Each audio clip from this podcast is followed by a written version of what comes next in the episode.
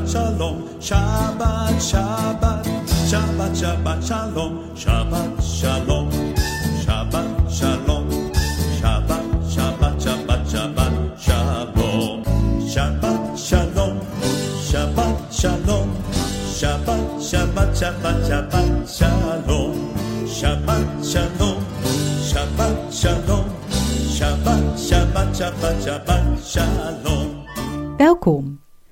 is het leerhuis van Radio Israël.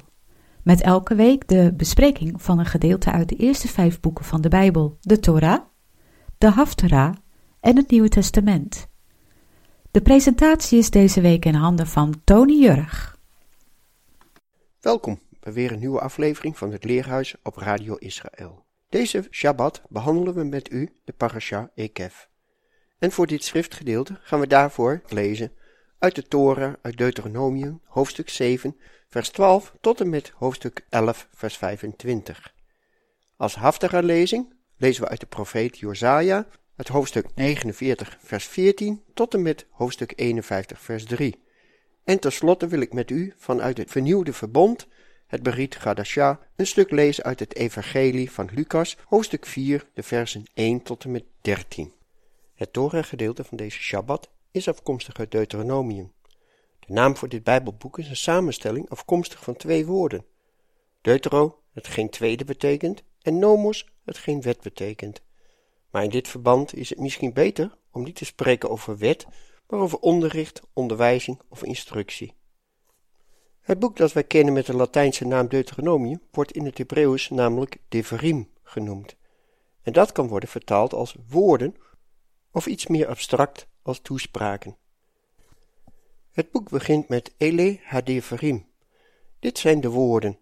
Het boek Devarim doet eigenlijk verslag van één grote leerrede die Mozes aan het volk gaf, vlak voordat zij het beloofde land binnen zouden gaan. Volgens de traditie gebeurde dat niet op één dag, maar in een beperkte periode. Het deutero in de naam Deuteronomie is niet zonder reden. Inderdaad zijn er veel herhalingen te vinden binnen dit boek van zaken waarover we in de drie voorgaande boeken hebben gelezen. Maar er zijn ook zeker verschillen, verschillen die bij schriftgetrouwe lezers tot vraagtekens hebben geleid. Spreekt de schrift zich hier tegen? Of is er wat anders aan de hand? Laten we er eens wat nauwkeuriger naar kijken. In de voorgaande boeken lezen we veelvuldig en de eeuwige sprak tot Mozes, spreekt tot de kinderen van Israël, of spreekt tot Aaron en zijn zonen, en daarmee zijn het woorden die Mozes als het ware letterlijk van de eeuwige heeft ontvangen en moet gaan doorgeven. Het zijn dan ook mitzvot, geboden en verboden in de meest strikte zin van het woord. Dingen die vaststaan dus. Maar in Deuteronomium zien we die constructie en de eeuwige sprak tot Mozes, spreekt tot, etc., etc., helemaal niet terugkomen. Natuurlijk herhaalt Mozes vele mitzvot, geboden en verboden, maar er is hier een element aan toegevoegd, en dat bemerken we ook aan het begin van deze parasha. De parasha van deze week begint met Haya ekev tishma'un et hamishpatim ha'ele. En het zal gebeuren vanwege jullie luisteren naar deze voorschriften.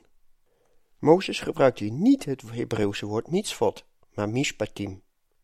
Hoewel deze beide termen vaak als synoniem worden gezien, is er toch een belangrijk verschil.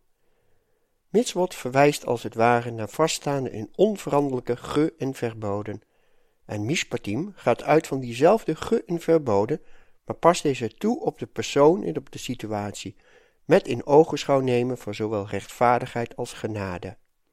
Mozes weet dat het volk, in haar onbesnedenheid van hart, niet in staat is ten volle aan alle mitzvot te voldoen. In Devarim, Deuteronomium, zien we dan ook dat Mozes de onveranderlijke ge- en verboden, de mitzvot, toepast op de gebrokenheid van de praktijk, en zo komen er praktische instructies, richtlijnen, mishpatim, hoe met elkaar en met de nieuwe uitdagingen om te gaan. En ja, gegeven de hardheid van het hart is daarbij soms sprake van damage control, het inperken van het kwaad, de keuze voor de minst kwade optie. Maar in dit alles blijft die standaard altijd vaststaan. Hoe dit in de praktijk werkt, is goed te zien aan de hand van bijvoorbeeld Marcus 10, de versen 5 en 6, in combinatie met Deuteronomium 24 vers 1 en verder. En hoe dit allemaal tot elkaar verhoudt, dat laat ik helemaal aan u over als een soort huiswerk. Maar laten we, voor we verder gaan, Eerst luisteren naar een kort lied waarin de tekst van Deuteronomium 10, de versen 12 en 13 wordt uitgezongen. Deze twee versen geven heel goed het uiteindelijke doel van deze parasha aan. Wel nu Israël, wat vraagt de eeuwige, je God, anders van je dan ontzag te hebben voor de eeuwige, je God, om je levensweg te gaan geheel volgens zijn richtlijnen, om van hem te houden en om de eeuwige, je God, met heel je hart en heel je ziel te dienen, om je stipt te houden aan de geboden van de eeuwige en aan zijn wetten, die ik jullie vandaag gebied, voor jullie eigen bestwil.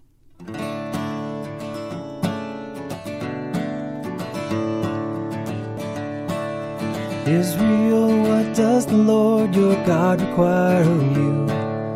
But to fear the Lord your God, to walk in all his ways, to love him, to serve the Lord your God with all your heart and with all your soul, and to keep the commandments and statutes of the Lord, which I am commanding you today for your good. Israel, what does the Lord your God require of you? But to fear the Lord your God, to walk in all his ways, to love him, to serve the Lord your God with all your heart and with all your soul, and to keep the commandments and statutes of the Lord, Commanding you today for your good. Laten we na dit korte muzikale intermezzo weer eens uitzoomen naar het geheel van deze parasha. Zoals elke parasha bestaat ook dit Torah-gedeelte uit zeven delen, aliyot genoemd.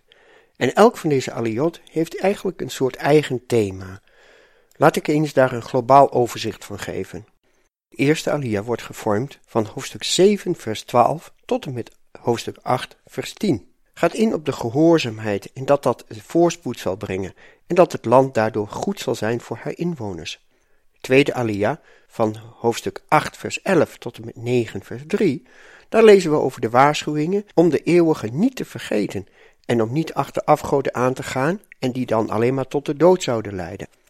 In de derde alia van hoofdstuk 9 vers 4 tot en met vers 29 worden we opgeroepen om terug te denken aan dat wat gebeurd is op de berg Sinaï. De eerste set van stenen tafelen, het gouden kalf en Gods beloften.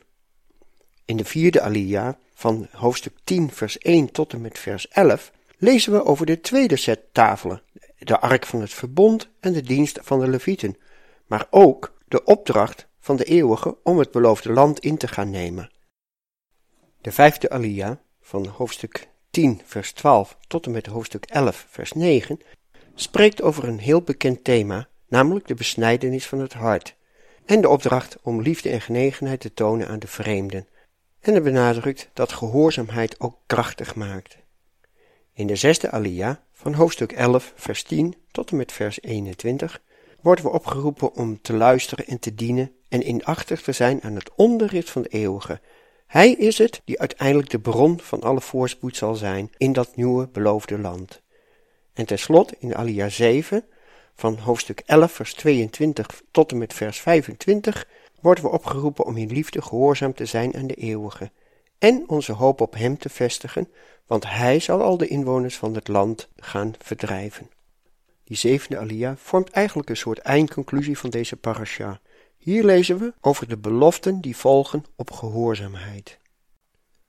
Want als jullie je stipt zullen houden aan de hele omvang van dit gebod, die ik jullie geef om het na te komen, door van de eeuwige jullie God te houden, door helemaal de door hem aangegeven wegen te gaan en door met hem verbonden te blijven, dan zal de eeuwige voor jullie uit al die volken verjagen en zullen jullie volken groter en machtiger dan jullie zelf zijn verdrijven. Iedere plek die jullie voedsel betreedt, zal jullie toebehoren.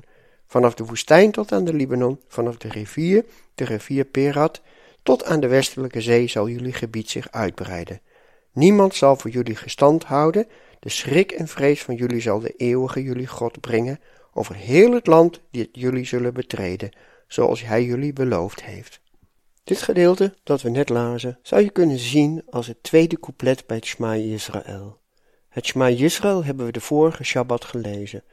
En als de eeuwige daadwerkelijk de ene, de enige is, en dat er geen andere God bestaat, dan heeft dat gevolgen, consequenties voor alles.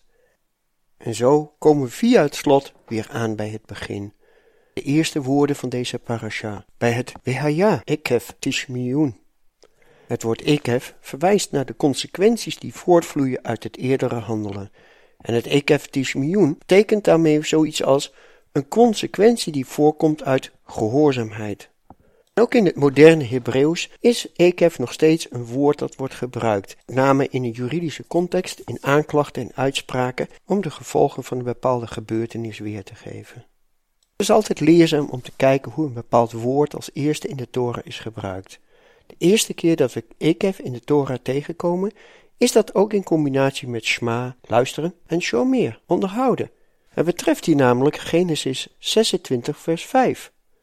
Daarom dat Abraham mijn stem gehoorzaam geweest is en heeft onderhouden mijn bevel, mijn geboden, mijn inzettingen en mijn wetten. Ekef gaat dus over de consequenties van gehoorzaamheid en van ongehoorzaamheid. Ekef verwijst naar dat wat erop volgt. Het Shema Yisrael, Adonai Eloheinu, Adonai Echad, roept niet alleen op tot luisteren, Shema, maar ook tot onderhouden, Shomer. Ikef wordt geschreven met een ayin, een kaf en een bet. Als we het verklinkeren als akev, dan komen we het ook tegen in Genesis 3, vers 15. Hier lezen we: En vijandschap zal ik zaaien tussen jou en de vrouw, en tussen jouw nakomelingen en haar nakomelingen. Die zullen jou de kop vermorzelen, terwijl jij hen de hielen stuk zult bijten. Het woord akev is hier vertaald als hiel. In de christelijke traditie wordt dit vers, Genesis 3, vers 15, ook het proto-evangelie genoemd, omdat het een verwijzing is naar het werk van de Messias. Maar ook binnen de Joodse traditie wordt de link met de Messias hier gelegd. De laatste generatie van de verstrooiing wordt namelijk genoemd Ikvata de Messiach, de hielen van de Messias, omdat dat de generatie is die de voetstappen van de Messias zal horen.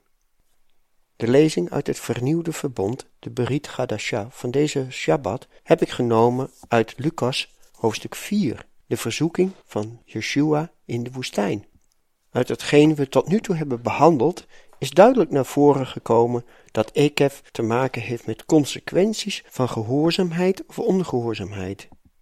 En dat komen we ook in Lucas 4 weer tegen. Yeshua wordt door de duivel verzocht met behulp van schriftgedeelten, maar steeds wederstaat Yeshua de duivel met een aanhaling van uit Deuteronomium. Bijvoorbeeld, als de Satan hem vraagt om van stenen brood te maken, antwoordt hij, maar een mens zal niet leven bij brood alleen, maar van elk woord dat van de Heer uitgaat. Dat lazen we in Deuteronomium 8, vers 3. En dan, als Yeshua al de verzoekingen van de duivel heeft weerstaan, dan lezen we in vers 13 dat hij van hem gaat wijken tot de bestemde tijd.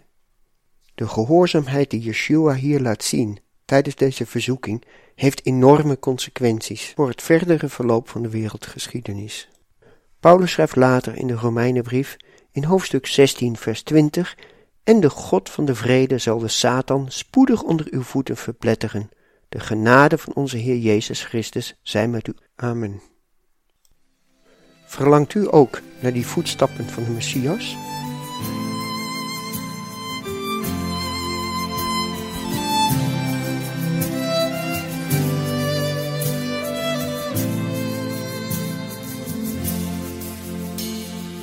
לא שאותנו תיהר מפשענו, שרים אנו שיר אהבה. תיקן את דרכינו, ריפא את נפשנו, גילה לנו את מי האב, ועתה בואו אליו, נישא את קולנו, נשתחווה לאדון, מלך עולם, הוא גואלנו, אלינו ירד ממרום, והוא עכשיו לימינו שלה. ישוע עשה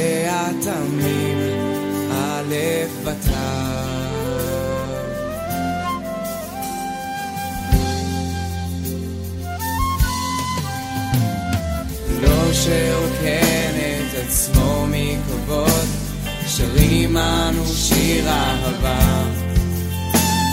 הלך אל הצלב בעד השמחה, לעשות רצונו של העם.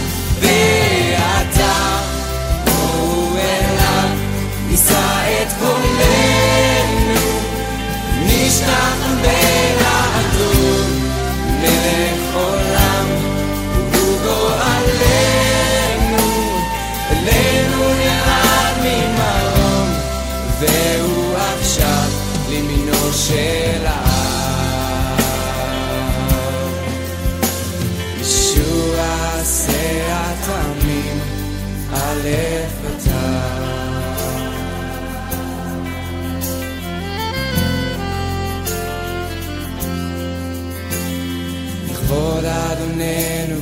נחיה את חיינו, כל יום כמו שיר אהבה. נמות לעצמנו, כי במשיח קמנו איתו לתחייה. ועתה בואו אליו, נישא את קולנו, נשכח ולעדות, מלך עולם,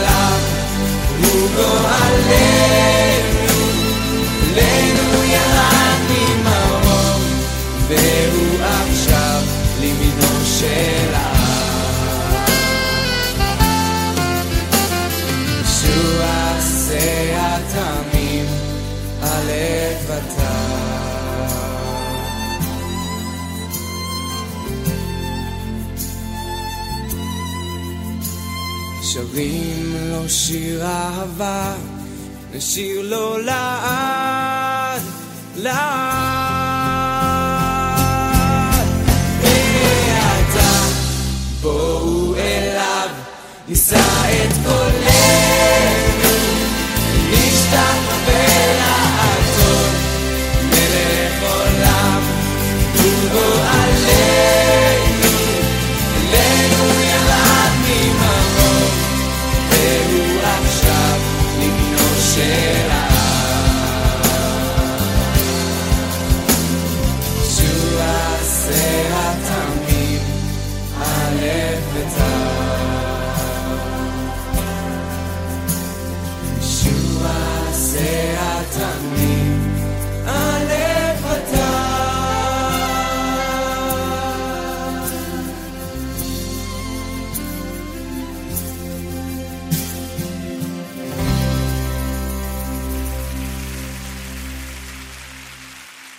We bevinden ons op dit moment op de Bijbelse kalender in de periode tussen Tisha B'Av en Yom Teruah, dat meer bekend staat als Rosh Hashanah, het Joodse nieuwjaar.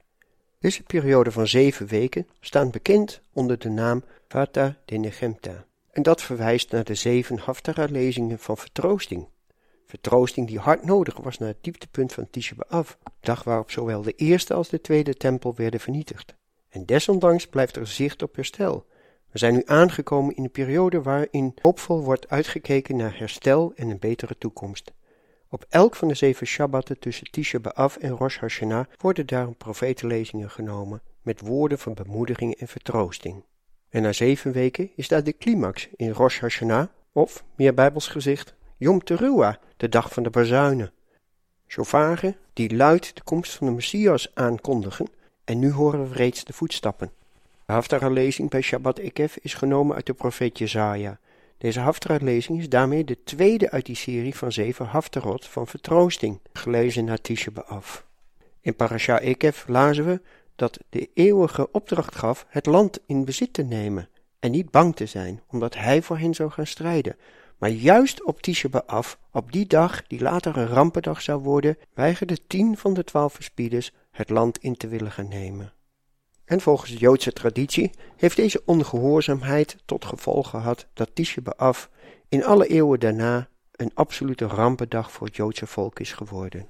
Wat een tragische consequenties van ongehoorzaamheid. En des te groter het contrast met de profetenlezing van deze Shabbat. Het eerste deel van de profetenlezing van deze week spreekt namelijk over de kibbutz kaluyot, dat wil zeggen de inzameling van de ballingen. Het spreekt daarmee over de tijd dat het volk in al zijn glorie weer zal terugkeren naar het land van Israël. En toch begint deze Haftara, deze Shabbat wel met, en Sion zegt, de eeuwig heeft mij verlaten. Hier zien we een scherp contrast met de Haftara-lezing van vorige Shabbat, Nagamu, Nagamu. Dat was een dubbele vertroosting. Ergens komt het begin van de profetenlezing van deze Shabbat vreemd over. Hoe kan Israël zich verlaten voelen na de dubbele woorden van vertroosting van vorige Shabbat? Heeft het te maken met het besef dat er consequenties zijn van het afdwalen, van het verlaten van de eeuwige? Is daarmee alle hoop verloren? Nee, zegt de eeuwige, antwoord op de klaagzang van Israël. En hij zegt, kan een vrouw haar kind aan de borst vergeten, zich niet over het kind van haar eigen lijf ontfermen? Al zouden die ook vergeten, ik vergeet je niet. Het is alsof ik je op de palm van mijn handen gegrift heb. Je muren staan mij steeds voor de geest. Je zonen snellen haastig toe, terwijl degene die je vernield en verwoest hebben, van je weg trekken. Als er één ding is dat de haftige lezing duidelijk maakt, is dat de verbanning absoluut het verbond van de eeuwige met het volk van Israël niet verbreken kan. Voor we verder gaan met de bestudering van deze parasha, gaan we eerst luisteren naar het lied I Will Never Forget You door Peter en Karin van.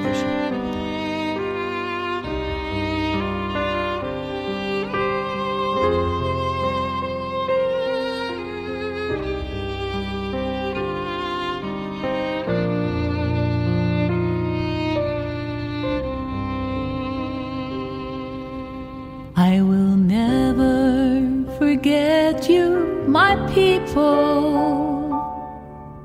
You are graven on the palm of my hand.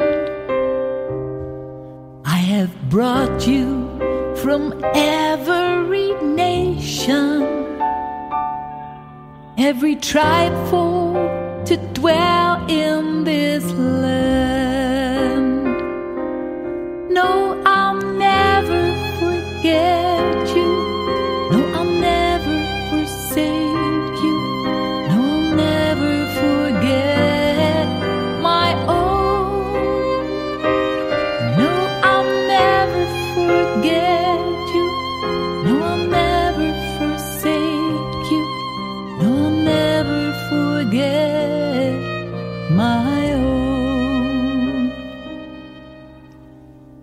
Does a mother forget her baby? Or a woman the child in her womb? Yet even if she should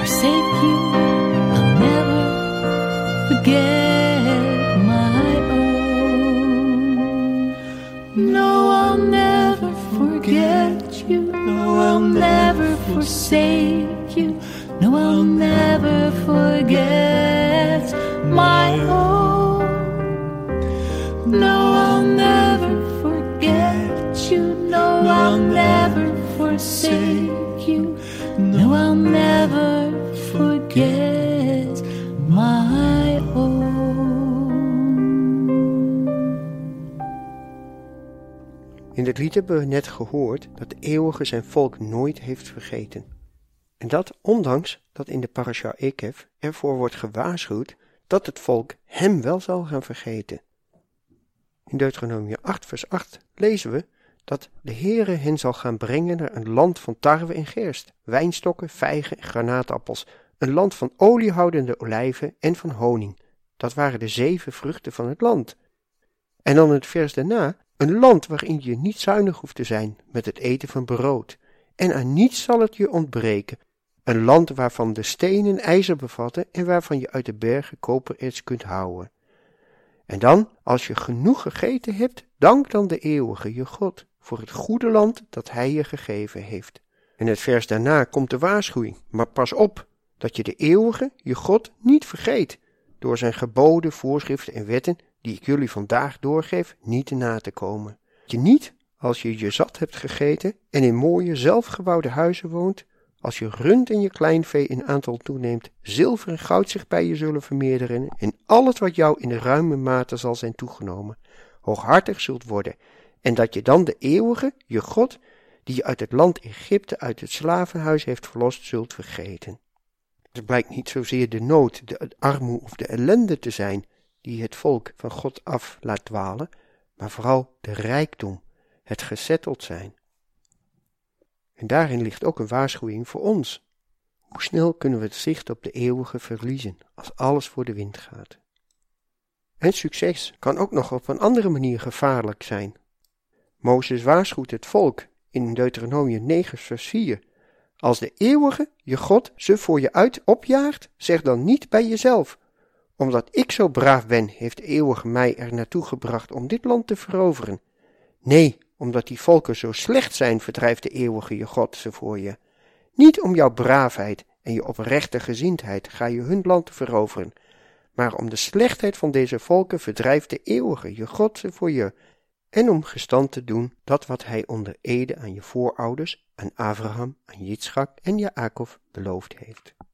Dat de eeuwige zijn geloften stand houdt, heeft niets te maken met de rechtvaardigheid van het volk, maar enkel met de trouw van de eeuwige zelf. Mozes noemt het volk dan ook hardnekkig en koppig. In het Deuteronomium 10, vanaf vers 15, lezen we: Maar alleen op je voorouders had de eeuwige uit liefde voor hen zijn zinnen gezet, en op hun nakomelingen, op jullie, bepaalde hij zijn keuze uit alle volken, zoals dat heden het geval is. Verwijder alle belemmeringen rondom jullie hart en wees niet langer hardnekkig. En in andere vertalingen staat hier: besnijd je hart. En Jeremia 17, vers 9 zegt dan ook: Arglistig is het hart boven alles, ja, ongeneeslijk is het. Wie zal het kennen? En dan in het volgende vers: Ik, de Heere, doorgrond het hart, beproef den hieren, en dat het om ieder te geven, overeenkomstig zijn wegen, overeenkomstig de vrucht van zijn daden. Hierin herkennen we weer de echo van Ekef. De vraag is dan ook: kunnen wij ons hart besnijden? Of moeten wij ervoor kiezen ons hart te laten besnijden? Als we luisteren naar de profeet Ezekiel in hoofdstuk 36, dan blijkt dat het het werk is van de Messias en dat het geen verdienste is. Ezekiel 36, vers 22 zegt dan ook: Zeg daarom tegen het huis van Israël: Zo zegt de Heere, Heere. Ik doe het niet om u, huis van Israël, maar om mijn heilige naam die u ontheiligd hebt onder de heidevolken waarheen u gegaan bent. Ik zal mijn grote naam heiligen, die onder de heidenvolken ontheiligd is, die u in het midden ontheiligd hebt. Dan zullen de heidevolken weten dat ik de Heere ben, spreekt de Heere, Heere, als ik voor hun ogen geheiligd word. Ik zal u uit de heidevolken halen en u uit alle landen bijeenbrengen. Dan zal ik u naar uw land brengen. Ik zal rein water op u sprenkelen, en u zult rein worden. Van al uw onreinigheden en van al uw stinkgoden zal ik u reinigen. Dan zal ik u een nieuw hart geven en een nieuwe geest in uw binnenste geven. Ik zal het hart van steen uit uw lichaam wegnemen en u een hart van vlees geven. Ik zal mijn geest in uw binnenste geven. Ik zal maken dat u in mijn verordeningen wandelt en dat u mijn bepalingen in acht neemt en ze houdt. U zult wonen in het land dat ik uw vaderen gegeven heb. U zult een volk voor mij zijn en ik zal een God voor u zijn. Ik wens u een gezegende Shabbat. U heeft geluisterd naar het Leerhuis van Radio Israël, een programma waarin elke week een gedeelte uit de Torah, de Haftarah en het Nieuwe Testament wordt gelezen en besproken. Wilt u het programma nog eens naluisteren, dan kan dat. Ga naar radioisrael.nl en klik onder het kopje radio op uitzending gemist. Shalom, Shalom, Shabbat, Shalom, Shalom, Shalom, Shalom, Shabbat, Shalom,